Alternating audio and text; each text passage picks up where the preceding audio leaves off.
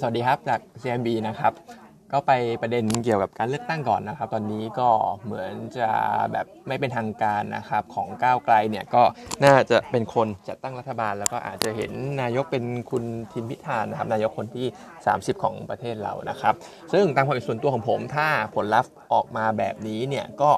มองว่ามันน่าจะดีต่อเศรษฐกิจ แล้วก็การลงทุนในประเทศเรานะครับ เพราะส่วนตัวเองเนี่ยผมก็คาดหวังอะไรใหม่ ๆ ขึ้นเข้ามาบ้างในเรื่องของการเมืองแล้วก็ประเทศเรา ซึ่งก็ต้องไปตามรุ้นในอีกทีนะครับว่าไอ้สิ่งใหม่ๆไอ้การเปลี่ยนแปลงที่อาจจะเกิดขึ้นเนี่ยมันจะเป็นในทางที่ดีหรือเป็นในทางที่ลบนั่นนะครับ แต่ตอนนี้ถ้าลุ้นถ้าหวังเนี่ยก็ผมก็ยังคิดว่าน่าจะเป็นในทางที่ดีอยู่ ซึ่ง ตรงนี้เองเนี่ยมันก็อาจจะทำให้ความเชื่อมั่นของฝรั่งของเงินทุนต่างชาติ มีความเชื่อมั่นกับบ้านเรามากขึ้น มีความเชื่อมั่นกับเรื่องของพัฒนาการ development ที่อาจจะเกิดขึ้นนะนะครับ เพราะฉะนั้นไอ้ที่ผ่านมาเนี่ยตลาดหุ้นบ้านเรายังทะลุพันหไม่ได้ เพราะผมก็ ปักใจเชื่อเรื่องของฟันโฟฝรั่งยังไม่เข้ามาหนุน ยังไม่ได้เห็นความชัดเจนของการเมืองประเทศเรานะครับ ซึ่งตอนนี้คิดว่าความเชื่อมันน่าจะเยอะขึ้น แล้วก็น่าจะเห็นเงินของฝรั่งเนี่ยไหลเข้ามาบ้านเรา และอาจจะดันให้หุ้นเราเนี่ยทะลุพันหขึ้นไปได้ เพราะว่านอกจากเรื่องนี้เนี่ยเรื่องของงบ e a r n i n g quarter หนึ่งไอ้พวก domestic pay ทั้งหลายเนี่ยก็ออกมาผมมองว่าออกมาค่อนข้างดีนะครับเพราะฉะนั้นมีโอกาสนะครับ ตรงนี้ผมก็มองว่าซื้อแหละ แล้วก็มองว่าเซ็ตจะแลนลี่ทะลุพันหไปได้ แต่ทีนี้ก็ จะบอกว่า all in เลยเนี่ยก็อาจจะยังยากอยู่นะครับ เพราะว่าความเสี่ยงมันก็ยังมีอยู่ เพราะว่า 2 เดือนต่อจากนี้ก็ต้องดูเรื่องของการจัดตั้งรัฐบาล ซึ่งถ้าเป็นไปในตามาภาวะคันลองปกติเนี่ยเสียงข้างมากก็ควรจะได้อยู่แล้วนะครับ แต่ว่าถ้าเกิดมันมีความเสี่ยงเรื่องของอาจจะเป็นแจกใบแดงยุบ พักหรือว่าอ้างความไม่มั่นคงของประเทศอะไรต่างๆ นานา หรือว่าเพื่อไทยเองเนี่ยตอนนี้เพื่อไทยก็ยังไม่ได้แบะท่าออกมานะว่าจะเอาอยัางไง เหมือนอยู่ที่ถ้าเพื่อไทยจะไปจับกับฝั่งของทหาร แล้วไปขอเสียงสวอะไรอย่างเงี้ยมันก็เป็นความเสี่ยงอยู่เหมือนกันนะครับเพราะฉะนั้นก็ต้องระวังเรื่องนี้ไว้ แต่ว่าส่วนตัวตอนนี้ผมขอมองโลกในแง่ดีแล้วกันก็มองว่าตลาดหุ้นบ้านเราก็น่าจะดีนะครับส่วนตัวหุ้นกับนโยบายที่เกี่ยวข้องเนี่ย ก็ต้องบอกว่านโยบายของทั้งก้าวไกลแล้วก็เพื่อไทยเนี่ยหลักๆ มีประชานิยมเกี่ยวกับการให้เงินดิจิตอล10,000 บาท ก้าวไกลก็มีค่าแรงทันที 450 บาทตรงนั้นน่ะนะครับ ซึ่งก็อาจจะเป็นแรงกดดันเรื่องเงินเฟ้อแล้วก็อาจจะทำให้ผู้ประกอบการรายเล็กรายกลางอะไรพวกเนี้ยมี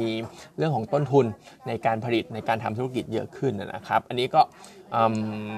หุ้นที่เป็นพวก labor intensive ทั้งหลายอย่าง CK Steak รวมไปถึงอาจจะเป็น K-Bank ด้วยที่มี exposure ในฝั่งของ SME เนี่ยก็อาจจะโดนผลกระทบต้องตามดูอีกทีหนึ่งเพราะว่าจริงๆทางก้าวไกลเองเนี่ยเขาก็พยายามช่วยทุกภาคส่วนนะครับถึงแม้จะมีการปรับขึ้นค่าแรง แต่ว่า SME ก็มีนโยบายของเขาอย่างเช่นพวกหวยใบเสร็จ หรืออาจจะเป็นการลดหย่อนทางภาษีอะไรก็ว่าไปนะครับ เดี๋ยวก็ตามดูกันอีกทีหนึ่งแล้วกันนะครับ ส่วนตัวหุ้นหลายๆตัวที่ขึ้นมาเกี่ยวกับประเด็นการเลือกตั้งอันนี้ก็ต้องระวังไว้หน่อยหนึ่งนะครับเพราะว่าก้าวไกลมาเป็นอันดับหนึ่งก็พลิกล็อกเหมือนกัน หุ้นที่เกี่ยวข้องอาจจะเป็นแสนสิริกับเอสซีแอสเสทอะไรก็ว่าไปนะครับอันนี้ก็ต้องระวังไว้ด้วยนะครับ ส่วน paper นะครับวันนี้ก็จริงมีงบออกหลายตัว เอาตัวที่ยังเชียร์เป็นซื้อ แล้วก็มีการปรับประมาณการแล้วกันนะครับซื้อเนี่ยตัวแรกเป็นตัวของ สักครู่นะครับซื้อเนี่ยตัวแรกเป็นตัวของเซเป้เซเป้เนี่ยเรามีการปรับ Target Price ขึ้น อันนี้พูดไปแล้วงบมันดีมากหัวตัวสองน่าจะดีต่อ Target Price ปุ๋ยปรับเพิ่มขึ้นไปเป็น 80 บาทนะครับซึ่งยังให้เป็นซื้อเหมือนเดิม แต่ส่วนตัวเซเป้ผมมองว่ามันบวก 2 SD นะครับสำหรับตัว valuation เพราะฉะนั้นเนี่ยมันน่าจะถูกแรงขายเป็นระยะ ผมก็เลยคิดว่าเหนือ 70 บาทขึ้นไปสำหรับเซเป้อาจจะไม่ใช่จังหวะซื้อและอาจจะเป็นจังหวะในการทยอยขายซะมากกว่านะครับส่วนตัวของ SPA SPA เนี่ยงบออกมาดีเช่นกันนะครับดูคร่าวๆออกเมื่อเช้าเนี่ยกำไร 50 ล้าน ตลาดคาดแค่ 30 ล้าน เพราะฉะนั้นอันนี้ก็เป็นอีกตัวหนึ่งที่มี exposure เกี่ยวกับการท่องเที่ยวเกี่ยวกับชาวจีน แล้วก็ได้ผลประโยชน์และงบก็ออกมาค่อนข้างดี ตัวนี้ก็ยังแนะนำเป็นซื้ออยู่สำหรับตัวสปานะครับส่วนตัว CENTEL งบดีเช่นกันนะครับสำหรับตัว CENTEL เนี่ยกำไรดีกว่าเราคาด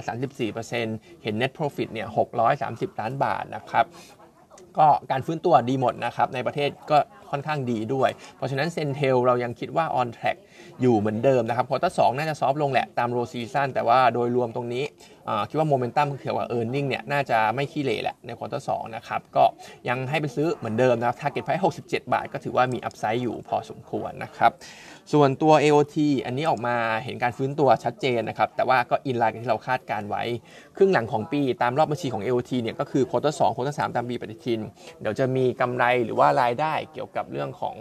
ส่วนลดต่างๆ ที่ทยอยหมดไปนะครับ ไม่ว่าจะเป็น landing parking fee เป็นเรื่องของพวก minimum guarantee หรือว่าส่วนลดค่าเช่าในพื้นที่สนามบิน ก็จะเริ่มกลับมาเพราะฉะนั้น AOT ก็จะจะเริ่มเห็นโมเมนตัมเนี่ยเหวี่ยงมาครึ่งหลังของปีค่อนข้างเยอะด้วยนะครับ เพราะฉะนั้นตัวนี้ก็ยังให้เป็นซื้อด้วยเช่นกัน Target Price อยู่ประมาณ 78 บาทนะครับ JMT ออกมาก็ถือว่าโอเคนะครับ ไม่ได้มีอะไร แล้วก็สัญญาณเกี่ยวกับเรื่องของ asset quality ก็ไม่ได้มีอะไรน่ากังวลนะครับ ตัวหุ้น JMT เนี่ยราคาหุ้นมันลงมาเยอะที่ผ่านมา ตอนนี้เริ่ม rebound ได้ วันศุกร์ก็ถือว่าค่อนข้างแรง ตัวของ technical เนี่ยเห็นภาพ divergent เหมือนกันนะครับ เป็น bullish divergence ด้วย เพราะฉะนั้นตัวนี้ก็น่าเล่นลุ้น rebound ด้วยเช่นกันสำหรับตัว JMT นะครับอื่นๆเป็นด้านที่เป็น bearish มากแล้วกันนะครับ จะมีตัวของ CSG จุฬารัตน์เนี่ยปรับ target ลงนะครับเหลือแค่ 3.26 พองบออกมาเนี่ยค่อนข้างแย่ ส่วนแลนด์เฮาส์ด้วยก็เช่นกันนะครับติดลบทั้ง year ทั้ง Q เลยกำไรเนี่ย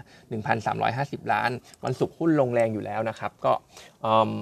จริงๆเนี่ยเรายังให้เป็นซื้ออยู่นะครับเพราะว่ายังมี upside อยู่แต่ว่า Target Price ก็ถูกปรับลงมาเหลือประมาณ 10.8 บาท ซึ่งแลนด์เฮาส์เนี่ยจริงๆ ปัญหาอาจจะไม่ใช่เรื่องของกำลังซื้อในส่วนของพวก high-end แต่ว่าอาจจะเป็นเรื่องของ project ใหม่ๆ คอนโด หรือว่าพวก